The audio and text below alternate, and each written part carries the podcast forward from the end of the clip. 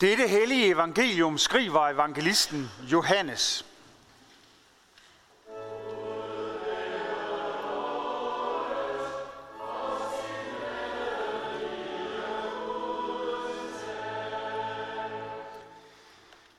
Nu kom Johannes' disciple i diskussion med en jøde om renselse. Og de gik hen til Johannes og sagde, Rabbi, han som var hos dig på den anden side af Jordan, han som du har vidnet om, han døber nu selv, og alle kommer til ham. Johannes svarede, et menneske kan ikke tage noget som helst, uden at få det givet fra himlen. I kan selv bevidne, at jeg sagde, jeg er ikke Kristus, men jeg er udsendt forud for ham. Den, der har bruden, er brudgom. Men brudgommens ven, der står og lytter efter ham, fyldes med glæde, når han hører brudgommen komme. Det er min glæde, og den er nu fuldkommen. Han skal blive større, og jeg blive mindre. Den, der kommer ovenfra, er over alle. Den, der er af jorden, er jordisk og taler jordisk. Den, der kommer fra himlen, er over alle. Hvad han har set og hørt, det vidner han om. Og ingen tager imod hans vidnesbyrd. Den, der har taget imod hans vidnesbyrd, har dermed bekræftet, at Gud er sandtro. For han, som Gud er udsendt, taler Guds ord. Gud giver jo ikke ånden efter mål. Faderen elsker sønnen, og alt har han lagt i hans hånd. Den, der tror på sønnen, har evigt liv.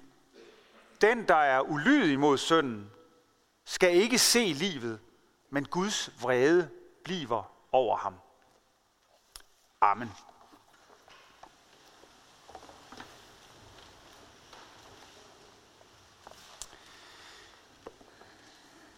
Gud Fader, vær til stede her i vores midte.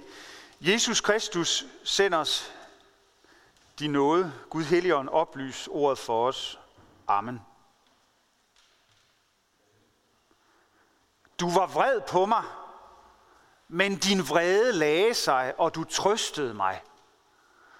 Sådan siger Esajas i den første læsning, vi havde her i dag. Du var vred på mig, men din vrede lagde sig, og du trøstede mig. Jeg ved ikke med jer, om I kan huske fornemmelsen, eller enten genkalde den som forældre, eller selv som barn. Lad os prøve at tænke på det, da vi var børn.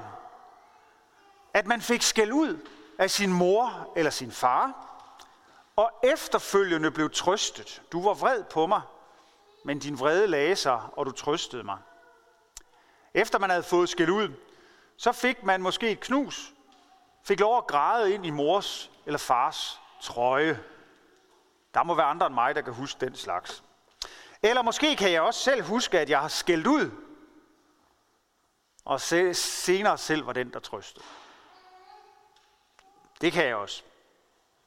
Vrede og trøst, det kan hænge sammen. Ofte fordi de er nært forbundet af kærlighed. Ofte får man skæld ud, fordi man er elsket. Nu er det ikke sådan, at altid, når der bliver skældt ud, så er det af kærlighed. Det kan være af alle mulige andre grunde. Det kan være af raserianfald. Det kan være sarkastisk. Det kan være beregnende. Det kan være ondskabsfuldt. Det kan være bevidst pædagogisk eller lignende. Så der er mange måder, man kan få skæld ud på. Men når man får skæld ud af en, der elsker en, så er det ofte, fordi de er bekymrede for en. Eller bange for, at der skal ske en noget. Eller også så er det, fordi de bliver vrede over, at den, de elsker, behandler en, de også elsker skidt. Jeg gemte mig en gang som 4-5-årig i øh, præstegårdshaven i Tommerup, hvor min far var præst hvor vi boede dengang. Og jeg kan huske min forældres kalden på mig.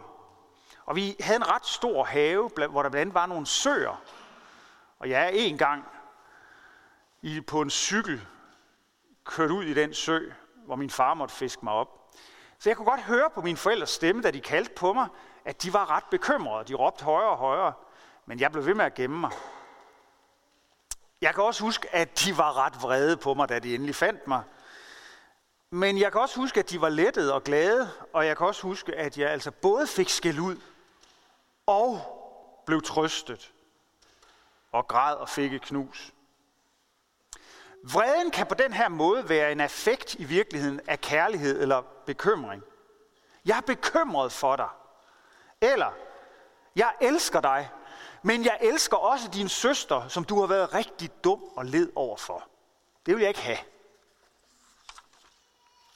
Når jeg begynder med alt det her om vrede og skæld ud og trøst her i dag, den 4. søndag advent, så er det fordi, vi netop i dag hører om Gud, som er vred. Esajas i den første læsning der taler om, at der kommer en dag, hvor man skal sige, jeg takker dig, Herre. Du var vred på mig, men din vrede lagde sig, og du trøstede mig. Gud er min frelse, jeg er tryg, jeg frygter ikke, for Herren er min styrke og lovsang, han blev min frelse. Det åbner jo for spørgsmålet, hvorfor bliver Gud vred? Hvad er der dog at blive vred over? Ja, hvis vi nu sætter det sammen med, at Gud elsker os, og også elsker de andre, så kunne vi egentlig godt forestille os, at der er en liste så uendelig lang, så hvor skal man næsten begynde at slutte? Hvis Gud elsker os og vores medmennesker, så er der uendelig mange ting for ham at blive vred over på os.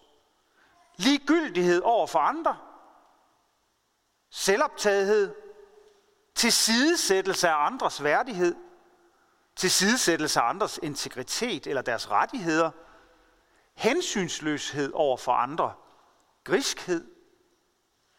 Når vi ødelægger glæden hos hinanden,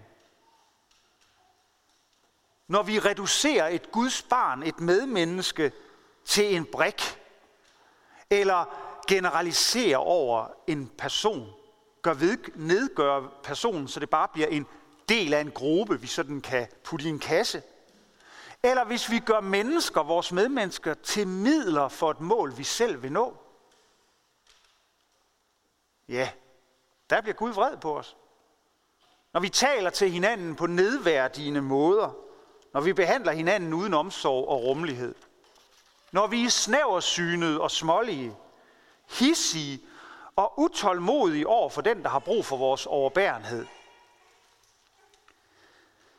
Gud elsker os, og han ønsker, at vi skal leve med hinanden i kærlighed.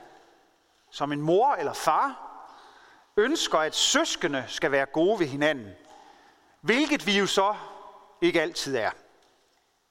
Og her er det væsentligt at huske på, at enhver er din søster, enhver er din bror i Guds øjne. For Gud elsker også det menneske, vi kan finde på at overse, foragte eller putte i en kasse. Og Gud elsker dig. Du er uvurderlig i Guds øjne. Uvurderlig værdifuld. Og det er din sidemand eller sidedame også. I det lys er der nok at blive vred over. Der er nok, der kan påkalde Guds vrede over en menneskehed, der ud over at påføre andre mennesker, hinanden, så store lidelser, også i høj grad ødelægger naturen. Og så var det alligevel ikke sådan, at englene julenat sang vred på jorden i mennesker Guds mishag. Vel? Englene de sang ikke vred på jord, men fred på jord. Og i mennesker Guds velbehag. Hvordan kan det være? Hvorfor lægger Gud sin vrede? Hvorfor trøster han og giver løfter og giver håb og tænder lys og kæmper for os i stedet? Af samme grund, som, han, som at han bliver vred på os for. Fordi han elsker os. Paulus siger det så stort og vildt i den tekst, vi hørte med Marie læse. Alle løfter har fået deres ja i ham. Altså i Jesus Kristus. Ham, som Johannes Døber også taler om. Han skal blive større, og jeg skal blive mindre. Ham, der kommer fra himlen og er over alle. Brudgommen, som kommer og som Johannes er ven til. Johannes er udsendt forud for ham, den store, det store ja. Jesus Kristus er Guds store ja til os mennesker. Gud siger ikke ja og nej i Kristus, siger Paulus. Han siger ja og kun ja i Kristus. Og Jesus Kristus er min glæde, siger Johannes døberen. Og så siger Johannes også sådan her. Den, der tror på sønnen, har evigt liv. Den, der er ulydig mod sønnen, skal ikke se livet, men Guds vrede bliver over ham. Det her er vigtigt at få fat i. Gud siger ja til os, og kun ja, gennem sønnen, altså gennem Jesus Kristus. Det er ved Kristus, Gud trøster os. Det er ved Kristus, at han lægger sin vrede til side og tilgiver os, og omslutter os med sin nåde og barmhjertighed. Og det er ved Kristus, at han sender os videre ud i livet for at sige ja til hinanden. Guds ja, Guds trøst, tilgivelse, nåde, barmhjertighed, hans sendelse, hans inspiration er til os er alt sammen i Kristus. Kristus er Guds ja. Guds trøst, tilgivelse og nåde. Og det er derfor, sønnen, Jesus Kristus, er det helt afgørende at holde sig til ham, at tro på ham. Det er ham, der åbner porten til himlen for dig. Det er gennem ham tilgivelsen og nåden gives. Det er ved troen på ham, at vi finder ind i den nære, tætte relation til vores himmelske far. Det er det, der sker ved en dåb. Det er det, der sker for Emil i dag, at han er fået kommet ind i den her relation til sin himmelske far. Det er i Kristus, vi får det store bjørneknus af Gud, efter at vi er blevet skældt ud. Alle Guds løfter har fået deres ja i ham. I ham, der, hos ham, som vi om lidt skal fejre fødselsdag for. Uden Kristus er der ikke noget at fejre. Uden Kristus ingen trøst, ingen tilgivelse, intet håb, som det lyder i en salme, som vi synger en hel del. Du som giver os liv og gør os glade. Uden dig må livet gå i stykker.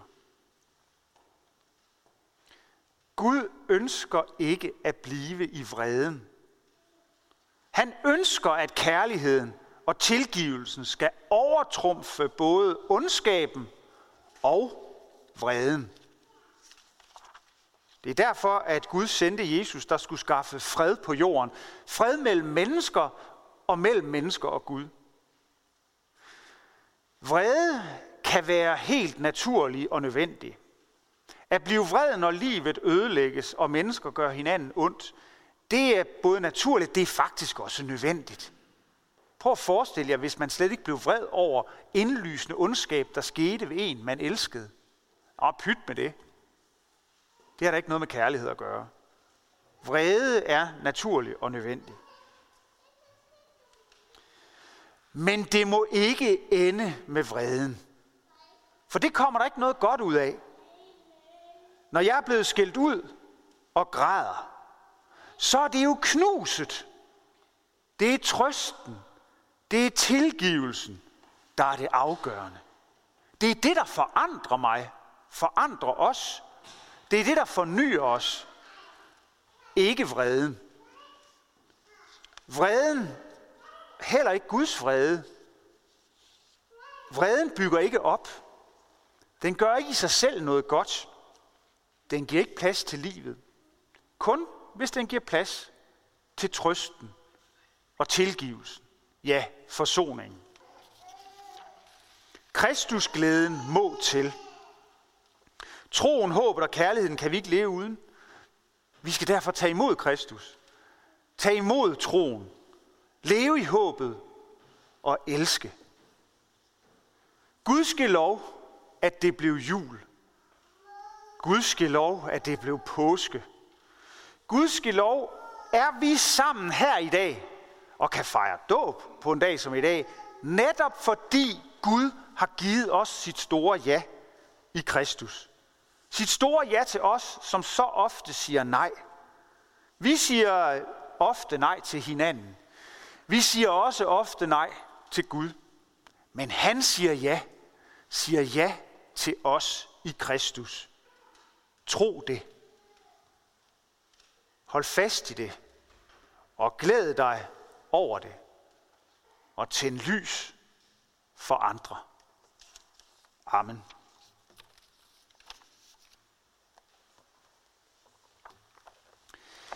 Lov og tak og evig ære være dig, hvor Gud, Fader, Søn og Helligånd, du som var, er og bliver en sand treenig Gud, højlovet for første begyndelse, nu og i al evighed. Amen. Hellige Gud og himmelske Far, vi lover og tilbeder dig, som i godhed har givet os livet og alle det skaber. Tak for den jord, som du har skabt.